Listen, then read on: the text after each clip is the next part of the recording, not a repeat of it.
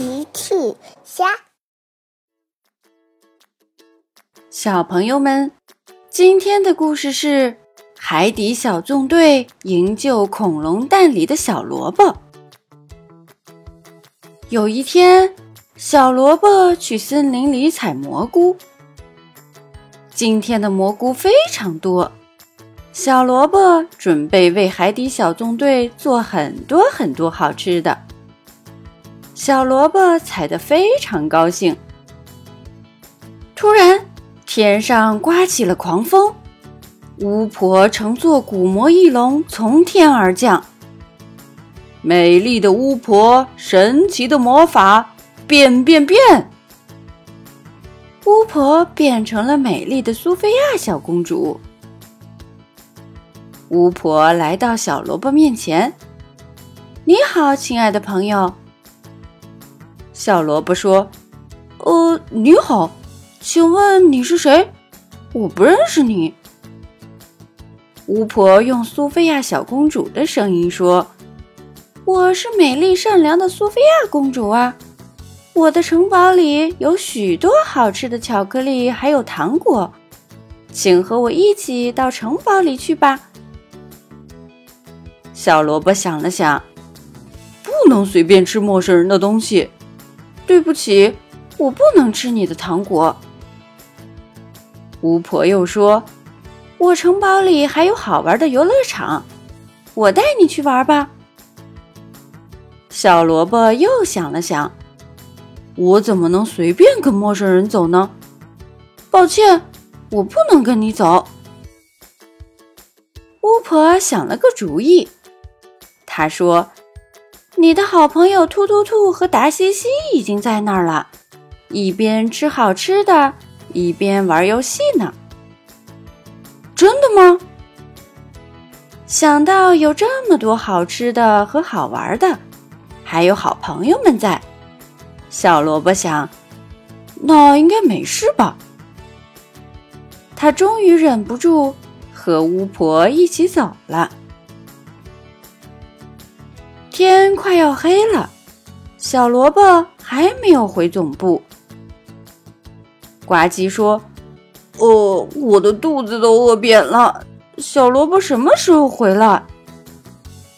皮医生说，哎，我也觉得好饿，小萝卜不会出什么状况吧？张教授说，天快黑了，小萝卜还没回来，肯定是遇到什么困难了。巴克队长说，海底小纵队集合，小萝卜不见了，我们现在需要出发去找他。呱唧，你到树林里去找。血灵通，你到湖边去找。其他人就留在总部等候命令吧。呱唧猫开着推土机来到了森林里，他发现了小萝卜采蘑菇的篮子。巴克队长，我在森林里发现了小萝卜的篮子，但是没有看到小萝卜。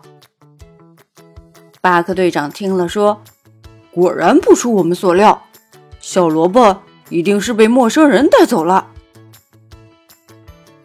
谢灵通开着灯笼鱼艇来到湖边，他也没有发现小萝卜，但湖中央的小岛上有一个恐龙蛋，看起来很陌生。巴克队长，我在湖中央的小岛上发现了一颗奇怪的恐龙蛋。巴克队长想了想，小岛上从来没有出现过什么恐龙蛋，非常的奇怪，你把它带回总部吧。谢灵通到达了湖中心的小岛，把恐龙蛋运回总部。张教授对恐龙蛋进行了仔细的研究，这个不是普通的恐龙蛋，是被施展了魔法的恐龙蛋，需要用咒语才能解开。